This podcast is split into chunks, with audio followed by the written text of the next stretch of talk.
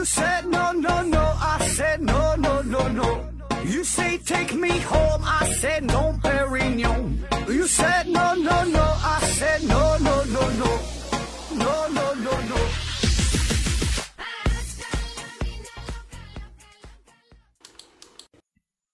拼命探索，不计后果。欢迎您收听《思考盒子》，还是呢，先上硬广听节目送奖品，奖品呢分别是由美人茶公司提供的五大箱子茶叶，还有一个呢是简言之公司提供的两份彩妆大礼包。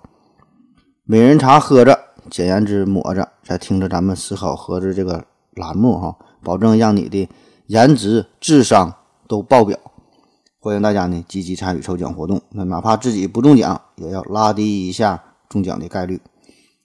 嗯、具体的参与方式呢，详见节目下方的介绍啊。那我的微信号是思考盒子的拼音，思思考考呵呵子子，注意这个平翘舌发音。嗯、另外呢，我们还有一个官方的微信公众号啊，也叫做思考盒子，里边呢会不定期的发布一些节目的文案，还有节目的片尾曲，还有呢我的个人的照片。那各位有兴趣呃胆大的朋友可以关注一下啊，嗯，顺便呢还可以打赏。那好了，继续两获诺奖系列啊。上一期呢，我们聊了聊低调的巴丁，他呢是因为晶体管和这个超导问题啊，因为这两项是得了两次诺贝尔物理学奖。那今天呢，咱们就要介绍这位老哥呢，叫做桑格。桑格，他呢是两次获得了诺贝尔的化学奖啊，也都是含金量相当的高。那桑格这个人呢，是也是非常的低调啊。他这个人，呃，可以说智商一般，成绩平平。上学的时候呢，也没得过什么奖学金，也没受过什么什么奖励啊。那找工作的时候呢，还是靠着不要工资啊，才是勉强被招聘录取了。那他一天就是整个就基本都是在这个昏暗的实验室里边就养小老鼠啊，就做实验呐。这一辈子呢，也就是做了两三个课题，发表的论文呢也是非常的少，就和他的身份非常不相符。然后功成名就之后啊，也是没有什么行政的职务啊，也不是什么大学教授，也没当过什么大官儿，就连他手下的人，哎，他也是管不明白啊，就是这么一个稀松平常，看似呢多少还有点性格缺陷的人，哎，还就就得了诺贝尔的诺贝尔化学奖啊，还得了两次。这个呢，就是传说中的基因组学之父桑格。桑格全名呢叫做弗雷德里克·桑格，他是在一九一八年出生在英国的呃格罗斯特郡呃伦德科姆村啊这个地方。那和巴丁啊有几分相似，就是桑格的父亲呢也是一名医生，他的母亲呢则是一个非常富有的棉花商的女儿啊，就是他的这个姥爷非常有钱。这个桑格有一个哥哥，下边呢还有一个妹妹啊，兄妹三人，兄妹三人。那你看他这个家庭的配置，教育背景不成问题，经济水平那也是十分的富足，所以在这个知识啊，在这个财富上可以说是应有尽有。那么这个这个小两口这个日子啊，就过得也是非常的滋润。所以说啊，这也就意味着这个桑格如果不努力学习啊，以后呢找不到一份像样的工作的话，那么呢他只能和兄妹们平分家族里这些巨额的财产，虚度自己的一生了。那在小学和初中的时候，这桑格的学习成绩啊，确实呢都很一般啊，呃，考试成绩也就是个中等的水平，也没表现出什么过人的天赋。那么等到他高中毕业的时候，那本来呢他是想报考一所医学院校，一方面呢，这个是因为受到他爸的影响嘛，就从小对医学还是比较感兴趣；另一方面呢，也是受到他哥哥的影响。他大哥，就是打小就是呃比他大一岁，这大平时就带他去野外抓个鱼啊、抓个鸟啊、打个兔子之类的，没事呢采集一点什么标本，制作点动植物的标本，哎，就整这些事儿。呃，他也是阅读了不少与生物学方面有关的这些科普书。那就这么的，这个桑格呢也是对医学是非常感兴趣嘛。然后他大哥呢是一直保持着对于大自然的这份探索的激情和这和这种热爱啊。最后呢，他大哥是就读于剑桥，学的是呃农业的专业。然后毕业回家之后，就是以种地为生啊，因为太热爱这片土地了。但是桑格呢却没能坚持自己的理想啊，就长大没能当没能当医生。因为桑格这个人吧，他就能很清楚的认识到自己性格的缺陷，认识到自己的这这种弱点，就是平时不善言谈啊，不喜欢和别人交流，总是呢带着点小羞涩。看到女生对他笑，他都会红着脸躲避。那么这种腼腆、这种内向的性格啊，就不太适合呃当医生这个行业。那你想想，医生这个行业，这每天呢都得面对着各种各样的患者。对吧？你得不停的说哈，你得会说，你还得能说，这都是口活呗哈，都是话聊。那特别是像泌尿外科这种医生，就都是玩下山路的，见人就让人脱裤子，必须必须都得有一种这个不要脸的精神啊，要不然当不了大夫。那么山格就觉得，哎，自己就不太适合 干这事儿哈，当不了医生。那当不了医生，干点啥呢？咱小时候理想不就都这样吗？一说你长大后想干啥啊？我我要当医生，我要当个大科学家。那么经过桑格的深思熟虑之后，嗯，他就觉得了，我当不了医生，那我就当个科学家吧，啊，不用抛头露面的，也不用经常和别人交流，对吧？同时呢，这个这个搞点这些小研究、小发明，还是自己很喜欢的这个行业，哎，于是就决定要开始搞科研了，啊，要当科学家了。但是你说科研这玩意儿，这这也不是说你想搞就能搞的，科学家不是说你想当就能当的，而且咱说了，这个桑格学习成绩一直很一般嘛，对吧？那他高中毕业的成绩，呃，也没能取得任何一所大学的奖学金。那按咱们现在的标准来看，按咱们这个国情这个标准来看，就是连估计连这个大专的水平啊，就都不够哈。所以你还当毛科学家？但是呢，这个不要紧，对吧？因为他妈这边有钱呐，你拿钱给你铺路呗，自费就让桑格顺顺利利的迈进了剑桥大学。当时呢，这个桑格去的是剑桥的圣约翰学院。呃，这个保罗·狄拉克呀，还有这个基庸啊，都是他的知名校友啊，都是这个圣约翰学院毕业的。那么桑格进入到剑桥之后，他呢就选择了物理和化学作为呃主修的课程，对吧？你想当科学家，你都得学这玩意儿。那么这个剑桥这个学校呢是正经的学校，但是桑格在这个地方的表现仍然还是很一般哈，相当的一般。他主修的这个物理学搞得他是焦头烂额，他真不会呀。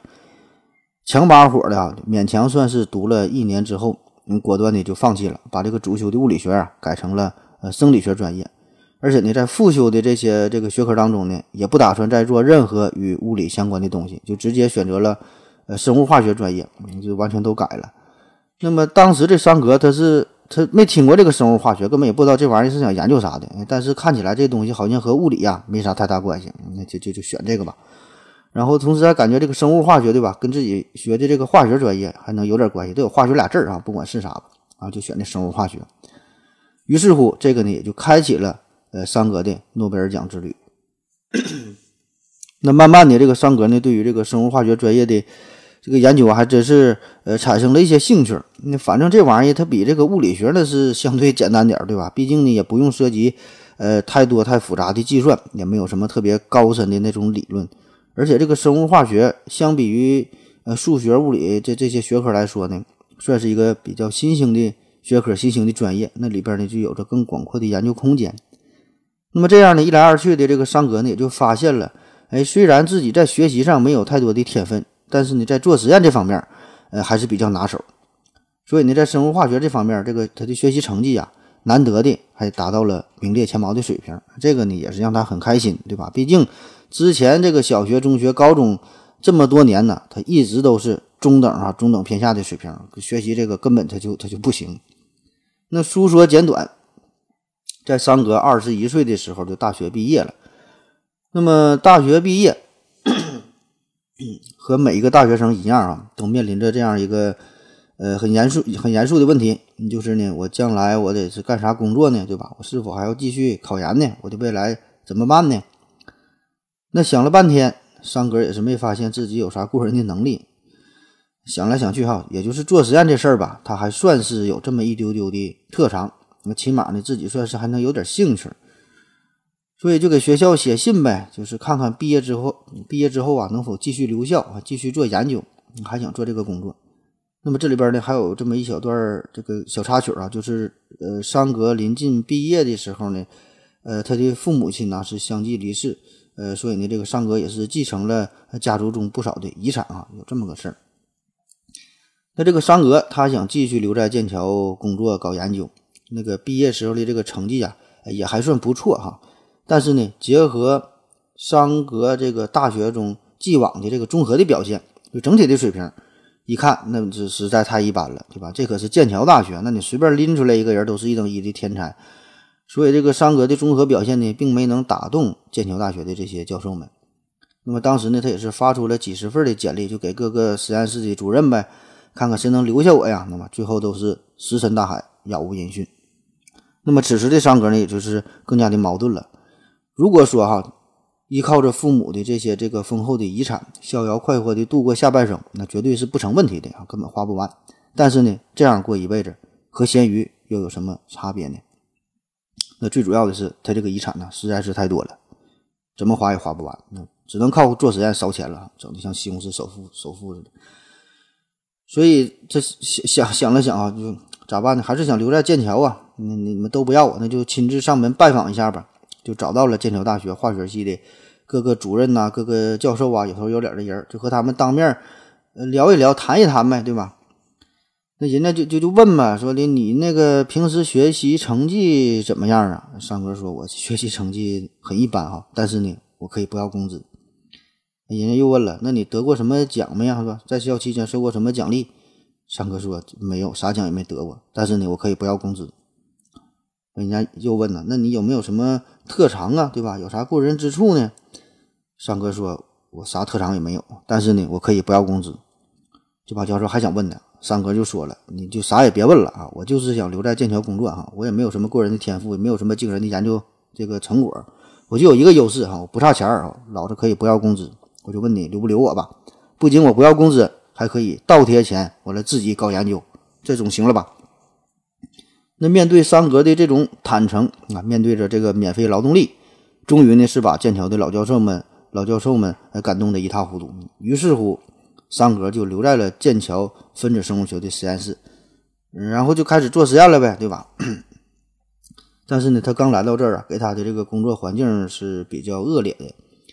嗯，是在一个地下室，然后呢，整天呢就跟这个一堆小白鼠啊打交道，而且呢，桑格的这个实验室它也不是独立的，对？都是和呃别人共用的，而就在他的工作场工作台的旁边摆放着的都是他的朋友们这些研究人员养的小白鼠。后来这个桑格自己回忆，他就说呀，他说其实呢，我还是挺喜欢这个实验室这个地方，呃，那些。小白鼠啊，也都是挺可爱的哈，就是这个气味稍微有点重。那么在这段期间呢，他就是一边搞科学研究，一边呢攻读硕士学位。这个桑格呀，也破天荒的考了一次第一名。那么本来呢，他就以为可以借着这个呃硕士研究生期间这个优异的成绩吧，可以申请留校，嗯，继续还想读，还想读博，再再深造呗，再往深了造呗。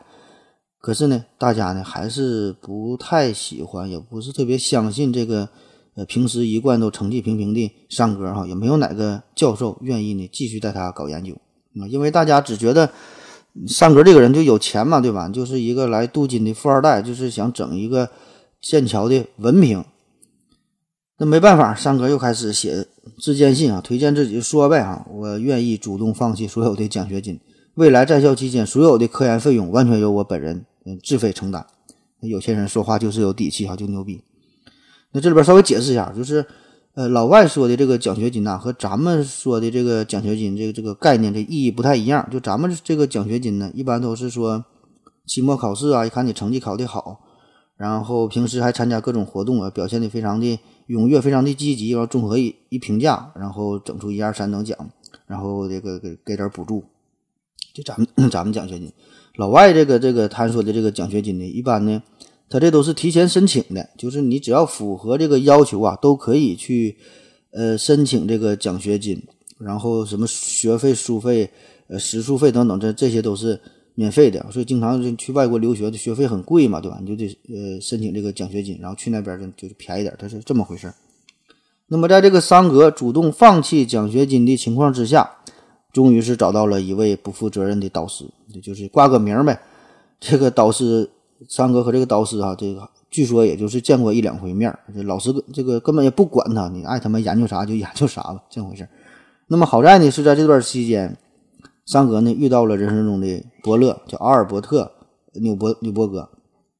这人儿 当时是给桑格不少的指导和建议，也可以说是引导他走上了生物学测序的道路，然后呢，才有了后边的两次诺奖。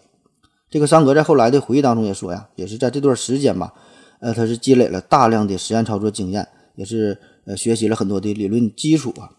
好了，那咱们先休息一会儿。我要跟正南去尿尿，你要不要一起去啊？我也要去。呃，风姐，我要跟正南、阿呆一起去尿尿，你要不要一起去啊？好了，咱们喝了口水回来，咱继续聊啊。这个富二代桑格是靠着自费成功的呢，在剑桥读完了硕士，又读完了博士，走上了生物化学的道路。那么呢，这个还不算啥，他呢还自费的做了不少的实验研究。因为做实验这事儿呢，咱都知道，对吧？这个呢，相当的烧钱了，而且呢还费时间，还不一定有呃阳性的结果，就是忙活了半天，最后呢，哎，狗屁都没有。所以，这个科学家们想搞科研，一般的都得是寻求一些资助，政府啊、大公司啊、大企业呀，对吧？那那有钱才行啊。那不像是搞数学和一些这个呃纯这个理论的研究，纯这个理论物理学啊这这方面，拿一支笔、一张纸，全全凭满脑袋计算，搁脑袋大脑里想的就行了。那么，在这个桑格博士毕业之后呢？还是没有什么出路啊！他也不想找工作，他就喜欢在这个地下室里边和这些小白鼠们呐一起玩耍。反正有钱呗，任性对吧？就喜欢搁这做实验，那就整吧。那好了，这回三哥可是要整点正经事儿了，对吧？整点正经的玩意儿，呃，也就是开启三哥的第一次诺贝尔奖之路——蛋白质的测序。蛋白质啊，蛋白质这个咱们都吃过，这个咱们都听过。蛋白质，这是组成人体一切细胞组织的重要成分，与这个体内的各种反应啊、什么的各种现象都是有着非常密切的关系。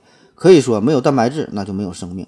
那如果把人体生命比喻成一座大楼的话，那么这个蛋白质呢，就相当于这些建筑材料，就相当于这一块一块的砖头、这些水泥。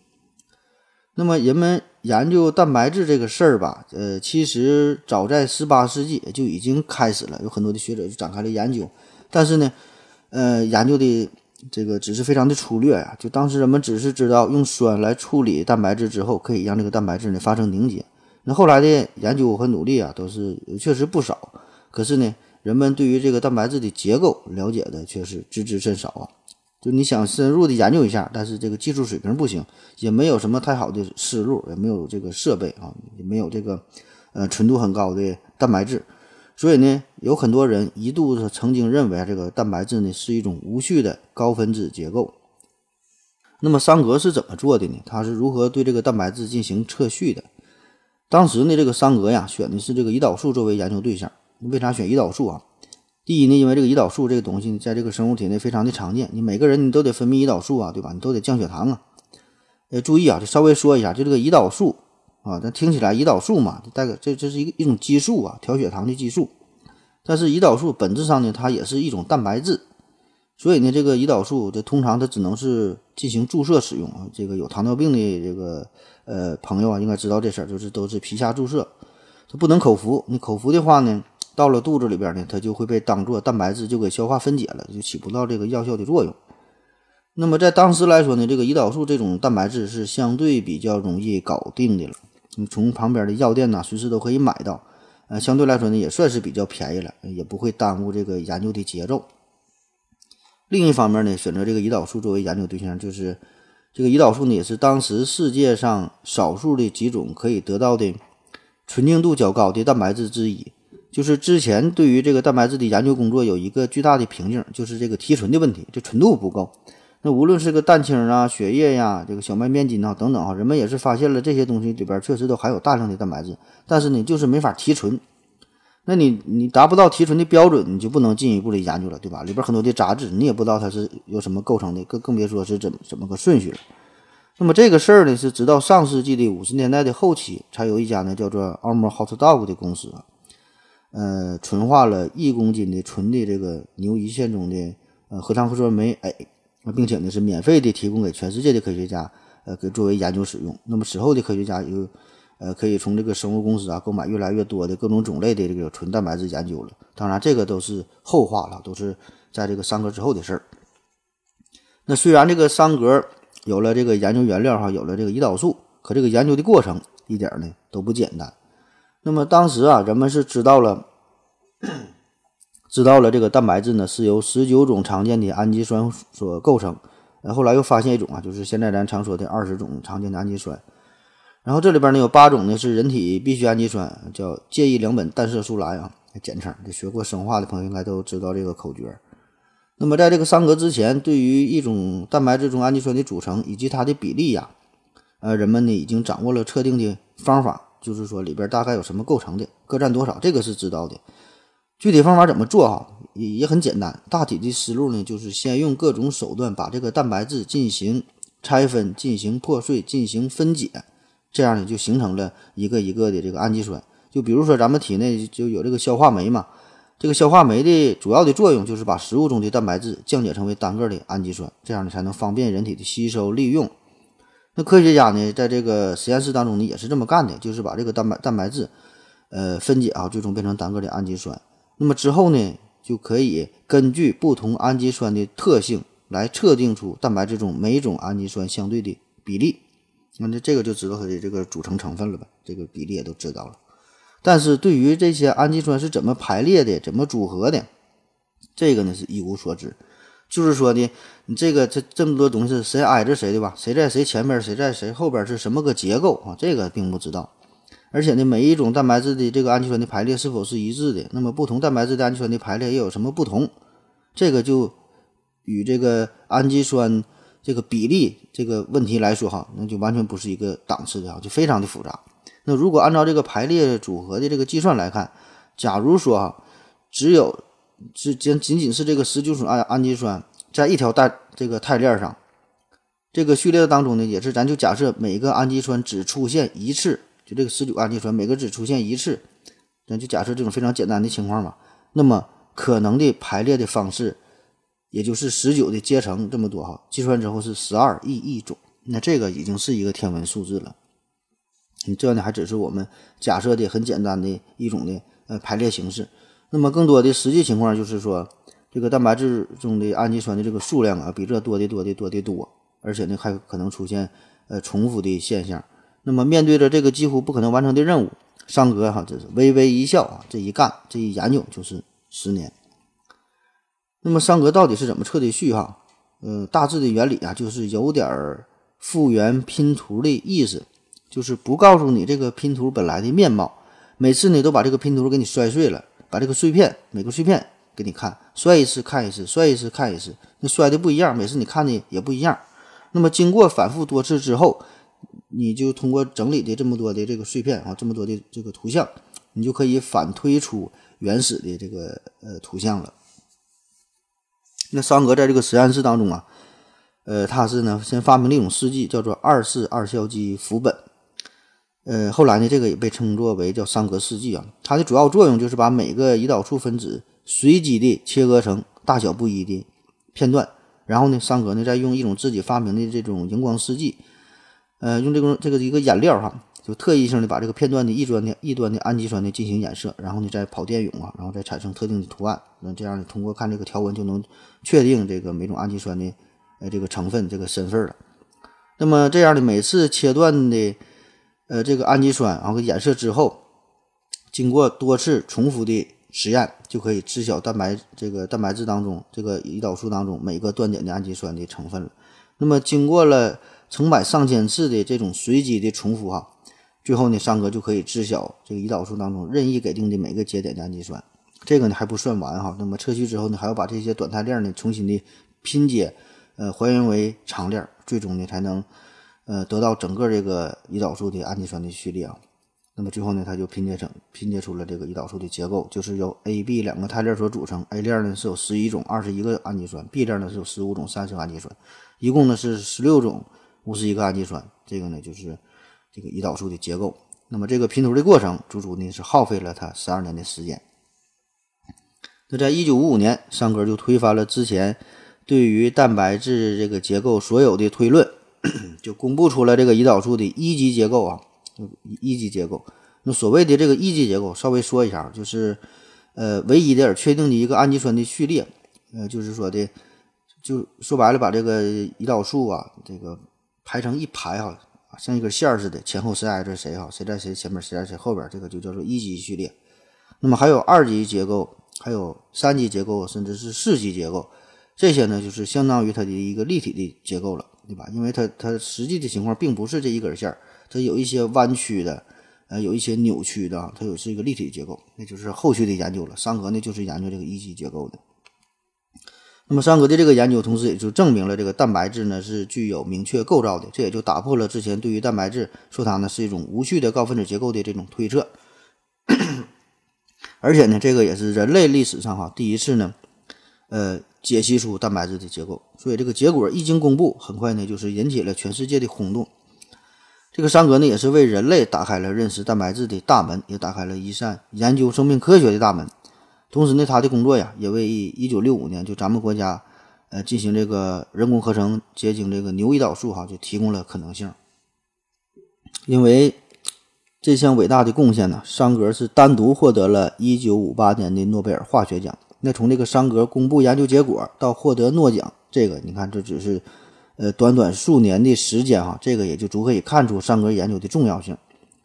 那通过桑格的工作吧，人们也就是意识到了每种蛋白质都有独一无二的氨基酸序列，而正是这种独特的氨基酸排列的顺序，也就决定了每一种蛋白质特别的功能和它的特性。那么获得诺奖之后，自然是好嗨哟啊，感觉人生到达了巅峰，感觉人生已经到达了高潮。那这回这个桑格就可以走出地下室，离开这些可爱的小白鼠。并且呢，是应邀组建了一个全新的实验室，还让他担任这个蛋白质化学部门的负责人。那这个实验室呢，是隶属于英国医学研究委员会分子生物学的这个这个实验室哈。那么到目前为止，这个实验室呢是总共诞生了十三位诺贝尔奖获得者。但是啊，到了新的实验室，这个桑格呀。并没有担任太多的职务，因为咱之前说了，他呢是实在是不擅长，呃，这些管理的工作呀、行政的工作呀，对吧？他就整老鼠还行啊，整人不行，这个整不明白，特别不愿意和人别人相处。就算是面对他的这些助手，就他的手下，他也是有点不知所措，呃，也不敢给这些助手们分配工作，就每天就是自己做实验哈，别人别的啥也不管，就是这个实验室当中。呃，两个这个研究研究人员当中就发生了一些矛盾嘛，他也是假装没看见哈，每天就是自己若无旁人的继续做着自己的工作。这个我去尿个尿。我要跟正南去尿尿，你要不要一起去啊？我也要去。哎，风姐，我要跟正南、阿呆一起去尿尿，你要不要一起去啊？好了，尿了个尿回来，咱们继续聊。那在第一次获得诺奖之后，桑格啊给人的整体感觉就是逐渐的开始走下坡路，因为在这个发表出蛋白质测序之后的这十年中啊，虽然呢三哥有了更好的研究环境环境，有了更好的实验室、更好的实验设备，也有了更多的实验助手，也是得到了更多的科研上的经费的赞助，但是呢，令人遗憾的是，在科研上几乎呢是毫无建树，就是这十年间他也没发表任何一篇像样的文章。呃，成果上呢也是一片空白。不过呢，大家还是很尊敬，也是很喜欢呢这个可爱的老头。那么，对于这种年轻时成绩平平、纯纯的是靠着个人不断的努力拿下一座诺贝尔奖，这个呢可以说是已经是呃上帝的眷恋啊，也是靠着自己的刻苦、个自己的拼搏的奋斗，已经是大伙儿学习的榜样了。嗯，确实是不容易哈，也也不必再苛求他做些什么。但是桑格呢是毫不在意这些事儿哈，你们爱咋说咋说，每天呢还是到实验室做实验啊，看看有没有不变的诺言。那么在巨大的光环之下，他也没有什么压力哈，还是安安静静的搞研究呗。这回哈真是一不为名，二不为利，对吧？名也有了，诺贝尔奖对吧？钱儿他也不差，本身就有钱嘛。这回就是纯纯的热爱。那就在这个时候呢，其实在他的平静的表面啊，在他的内心深处，已经呢暗暗的。盯上了下一个小目标，就是 DNA 测序问题。那现在咱们一说做个什么 DNA 检测，这这个好像很平常的事儿啊，就感觉自己的孩子越长越像邻居呢，哎，就想去做个亲子鉴定，可能花个几千块钱就搞定了，就是测 DNA 呗，就没啥复杂的哈，也不是什么高科技的玩意儿。但是现在这不是这都多少年之后了，在当时这个 DNA 测序刚刚出现的时候，这个呢绝对是一个划时代的科技啊，意义相当之重大。那先说说这个 DNA，这 DNA 啊，这这咱都听过对吧？这全名叫做脱氧核糖核酸，这个是生命遗传信息的载体，可以说是记录着人类生命的终极密码。那么在上世纪的中叶，人们呢就是逐渐的就开始。呃，一点点的揭示 DNA 的这个神秘面纱，就做了一些深入的研究。那这里边呢，最具代表性的就是沃森和克里克这二位呢，是证明了 DNA 的双螺旋结构。然后呢，在一九六二年是获得了诺贝尔奖。那在此基础上哈，人们呢就想更进一步的确定一下 DNA 的组成。当时呢，这个科学界呢已经探明了 DNA 呢是由四种核苷酸排列组合而成的。但是呢，类似于蛋白质哈，也是同样的问题，就是这四种核苷酸怎么排列的，怎么组合的，怎么个顺序？那么，如果能解析出这些核苷酸的顺序，这个呢，势必能够帮助我们更深入、更深入的解读人类这本无字天书。那在上课之前呢，人们知道了这个 DNA，呃，构成它的基础的物质嘛，对吧？四种碱基 ATGC、腺嘌呤、鸟嘌呤、抛嘧啶和雄腺嘧啶，然后呢，配对组合结合在一起。当然，前一阵子说是合成了人工合成了这个八个碱基的这个 DNA 哈，这个与今天的内容没啥呃太直接的关系啊，我就随便说一句。虽然哈这个 ATGC 哈这这仅仅是四个碱基，那么与氨基酸这个二十种来对比来说，这个是少了很多。但是呢，这个 DNA 的结构更这更长对吧？这个这个也是更为复杂。那么而一些这个基因编码呢，还会彼此的重叠，甚至还有很多重复的片段。所以你想破解 DNA 的顺序，那么这项任务似乎呢要比这个蛋白质的测序更难。所以，如果你要还是按照原来的这个思路来进行的话，继续做这个拼图游戏的话，这个根本就是一个不可能完成的任务了，这就不是一个数量级的了。可以说，这就是生物化学上的汉诺塔游戏。汉诺塔游戏啊，这是呃印度的一个益智游戏，就是三根棍儿放了六十四个圈，来回挪，来回挪哈，小圈放大圈上。这个要想把这个挪完，这宇宙毁灭哈，你你你完成不了。那么三哥这回是怎么办的呢？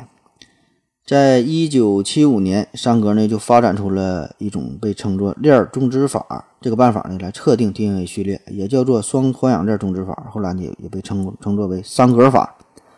那应用这个办法，在之后的两年吧，他呢就成功的呃测定出了 Phi-X 幺七四噬菌体的基因组序列。那么结果呢，表示显示出呢，它是一共有五千三百八十六个核苷酸。这个呢是。呃，人类首次完整的给出这个基因组呃定序的工作啊。那么在此之前呢，人们只测定了这核苷酸数量哈，最多呢只有八十个。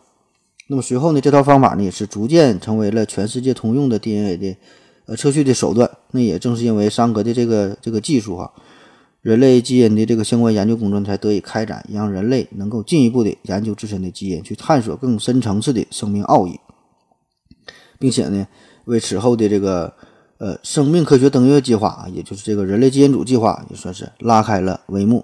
那更狠的是呢，桑格并没有把这个 DNA 测序的办法申请任何的科学专利啊，就是他想让全世界所有的人，只要你愿意，都可以免费使用这项技术。那可能有人会说了，这桑格他富二代不差钱儿啊，其实还真不是啊。这个人呐，要是到了桑格这种档次来说，他就早已经超脱了金钱的范畴，确实他是不差钱儿。但是他不申请专利这事儿啊，这个跟钱不挨着啊，他不是差不差钱儿，他这个境界，他这个层次啊，根本不是咱们这些凡夫俗子所能想到的了。他呢，这个是为了全人类所所所着想啊，这是这种情怀是一般人是就无法达到的。那简单介绍一下这个叫双脱氧呃双脱氧链种植法啊，哎，我给编一下。这个大概的意思啊，就是说利用 DNA 引子和 DNA 聚合酶，使得这个 DNA 链呢得以展开复制，然后呢再利用这个双去氧核苷酸来终止 DNA 链的合成。这个实验呢就会使不同序列的 DNA 呢带有不同的长度，那么呢就能够让它再经过电泳的方法等等吧来做一些分析。没听懂吧？哈，没听懂就算了吧，这个就当听懂了。这个上格最了不起的想法呢，就是在这里边呢，呃，加入了。修饰的核苷酸，就使这个 DNA 聚合酶的合成过程啊，在特定的位置上停止。呃，他们呢最先用的呢是修饰过的核苷酸呢，是由德国的科学家戈德尔提供的。实验结果呢是给出了清晰的条带，而大获成功。但是呢，这个呢只是四种核苷核苷酸当中的一种。然后这个山格呢就又联系公司嘛，对吧？就想合成另外三种被修饰的核苷酸。那么等了一年之后，这个公司呢就变卦了，不给你合成了。啊，三哥没有办法啊，你不合成，我就自己整吧。啊，最终的三格，呃，自己是确定了这个由四种核苷酸组成的呃基因序列。那么当时与这个桑格，呃一起的呢研究的就是还有这还有一个是哈佛的吉尔伯特，他呢也是同时探索 DNA 的测序啊。这俩人呢还争夺的非常的激烈，而这个吉尔伯特的文章就呃也是在同一年发表，也是发表在美国科学院院报上。而且呢，比桑格的文章还要早上半年，但是呢，结果显示这个桑格的办法啊，能够更加快速、更加简洁地测定出长片段的 DNA 序列，操作起来就很简单，所以呢，就是应用的也是更为广泛哈，在这个 DNA 研究里边是占着占据着绝对的优势，占据着支配的地位。那么，在一九八零年的十月，这个桑格就因为打开了分子生物学、遗传学、基因组学研究领域的大门，与这个吉尔伯特还有这个呃保罗伯格是一起获得了诺贝尔奖。比起其他那些科学家特别神奇的故事，哈，咱们今天讲这个故事，呃，略显平淡。这一辈子哈，就是搁实验室里做做实验，就整出了两个研究，没有那种凯库勒哈那种，就是在睡梦中得到上帝的垂怜，发现了苯环结构，也没有那种像这个弗莱明那样哈，那那么离奇，那么幸运，不知不觉的就发现了这个青霉素，更不像这个费曼先生那样，就充满了。这个幽幽默哈，充满了睿智啊，成天的胡闹，依然的能成为科学圈的领军人物。呃，更更不像这爱因斯坦那样有天才的大脑，颠覆了全人类的认知啊，同时又家喻户晓、妇孺皆知，在江湖上也是全都是他的奇闻异事。桑格这个人啊，可能呢，很多朋友都是第一次听过这个名字。他也是真是纯纯的，就是靠着家里边有钱，别的事啥也不想哈，啥也不会做，就是日复一日、年复一年的做实验。虽然是两次诺奖加身，但是呢，在他的一生当中，他是几乎推掉了所有的行政职务，呃，包括什么课题组负责人呐，什么项目评审专家呀，什么科学顾问呐，什么大学的名誉教授之类的啊，就这些对于他来说都是浪费时间，丝毫没有兴趣哈。老子有钱是有钱哈，但老子就是喜欢做实验，就是拿钱烧钱做实验哈，就这么点爱好。那么，对于科学奖项之外的各种荣誉、各种奖励，他也都是拒绝的。最狠的是。连英国女王，呃，颁予他的一个爵位啊，这这这事儿啊，他也是不给面子，也是拒绝了，因为他不喜欢别人管他叫做老爷。桑格这辈子，我觉得他就是一个最大的优点，就是能够很清楚的看待自己，就是给自己一个很好的定位，知道自己应该干啥，知道自己半斤八两，知道自己咋回事儿。这个桑格自己就曾经说过，呃，和我多数的这个科学同行不同啊，我在学术方面呢，并不聪颖。我也从未得过什么奖学金。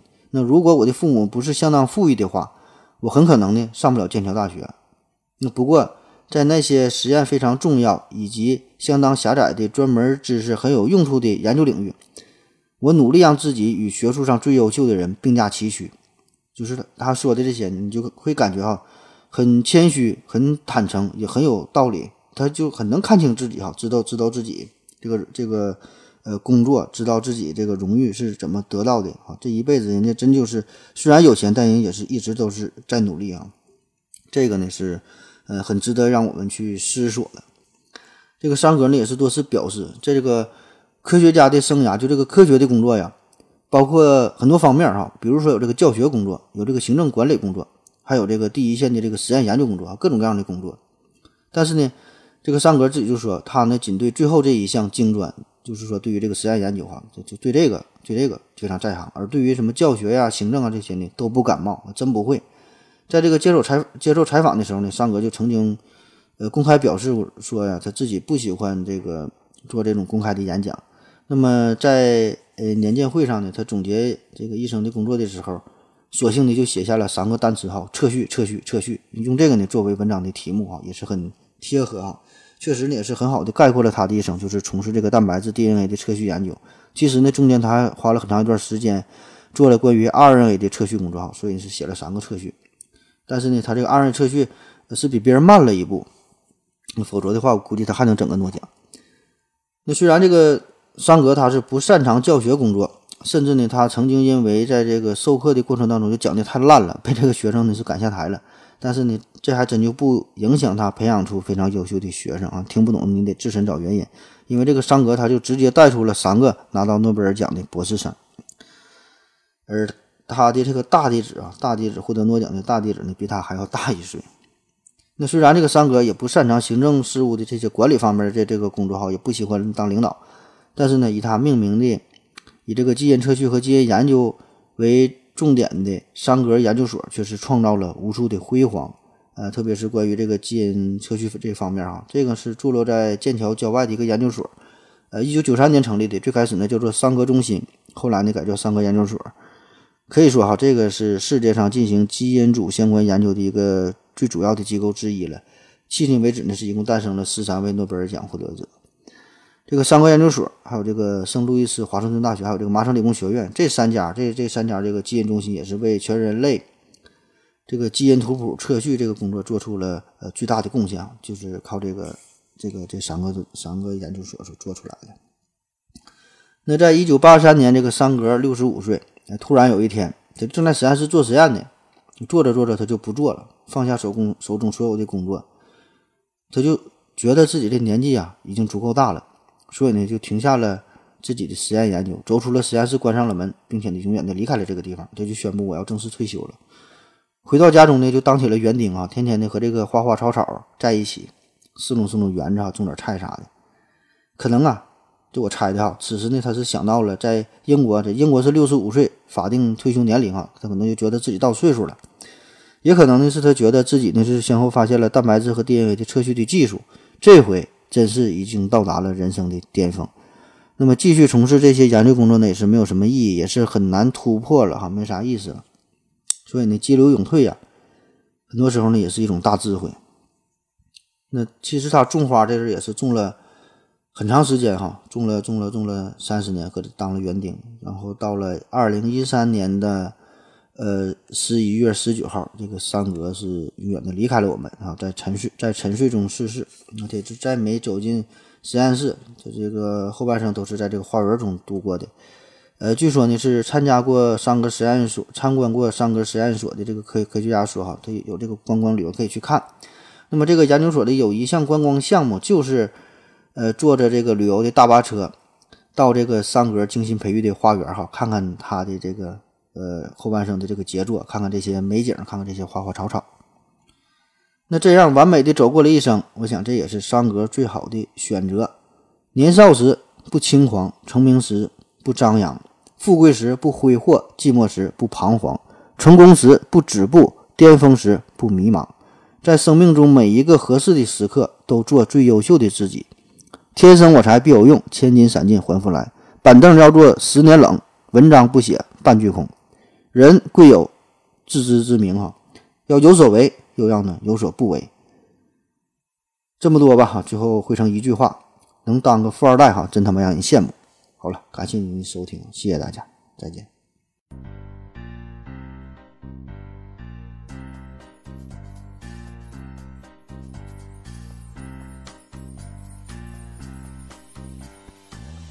好嗨哟，觉人生已经到达了高潮。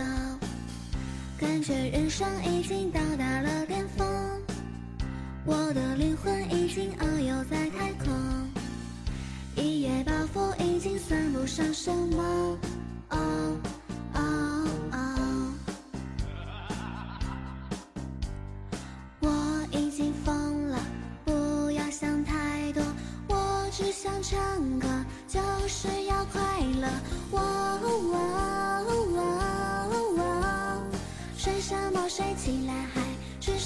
吃起来嗨，看什么看起来嗨，让我带你嗨嗨嗨，好嗨哟好嗨哟，好嗨哟好嗨哟，